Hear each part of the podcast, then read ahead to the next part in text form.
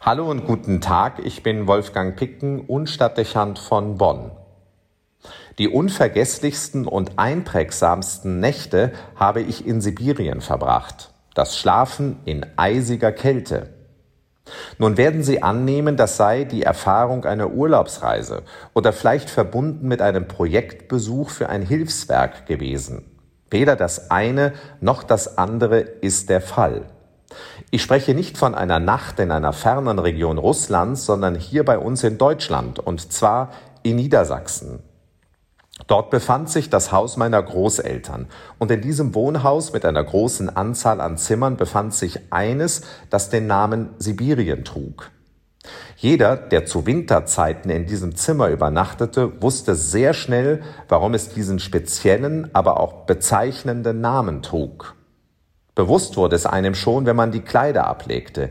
In diesem ungeheizten Zimmer mit Nordlage war es so erbärmlich kalt, dass man sich eilte, sofort unter die Bettdecke zu kommen, um gefühlt nicht auf dem Weg zu erfrieren. Die wenigen Minuten des Aus- und Anziehens führten bereits zum Frösteln und Zähneklappern. Nun sprang man in das Bett und verschwand damit unter einem sich riesig auftürmenden Federbett. Aus Kinderperspektive war dieses Plumeau überdimensioniert und kaum, dass man unter ihm lag, empfand man, dass es unerwartet schwer auf einem zu liegen kam. Es umformte den Körper und schloss jede Verbindung zum Raum luftdicht ab. Man lag zunächst wie eine Flunder regungslos darunter, nur der Kopf schaute aus dem Federberg heraus. Es dauerte nur kurz und die Kälte wich und eine wohlige Wärme kam auf.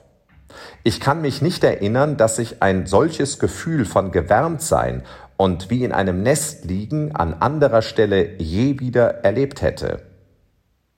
Das fröstelnde Hüpfen von Stuhl zum Bett wurde also belohnt. Ich erinnere mich noch gut, dass ich an einem Morgen nach einer Nacht in Sibirien frisch und quirlig in die Küche zu meiner Großmutter kam und sie, als sie den offenbar zufriedenen Enkel sah, anmerkte, ich hätte offensichtlich gut in Abrahams Schoß geschlafen. Diese Bemerkung verstand ich nicht, und meine Großmutter nahm meine Nachfrage zum Anlass, mir die Geschichte vom Lazarus zu erzählen, die heute im Tagesevangelium zu lesen ist. Lukas überliefert, dass Jesus von einem armen Mann namens Lazarus berichtet, der hungern musste und dessen Körper voller Geschwüre war. Als nun der Arme, so heißt es dort, starb, wurde er von den Engeln in Abrahams Schoß getragen. Meine Großmutter erklärte mir, dass es ein Bild für den Himmel sei und zum Ausdruck brächte, dass man als Mensch im anderen Leben einen warmen und bergenden Platz findet, an dem man alles erfängt, was man sich ersehnt und dem man nie mehr verlassen muss. Abrahams Schoß.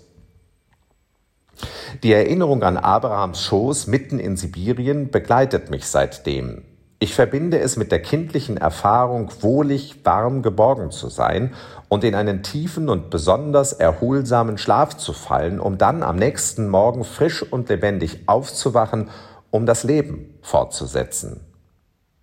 Vielleicht verstehen Sie, weshalb es mir nie schwer gefallen ist, nicht nur an ein Leben nach dem Tod zu glauben, sondern damit eine konkrete und wunderbare Vorstellung zu verbinden. Leben wie in Abrahams Schoß.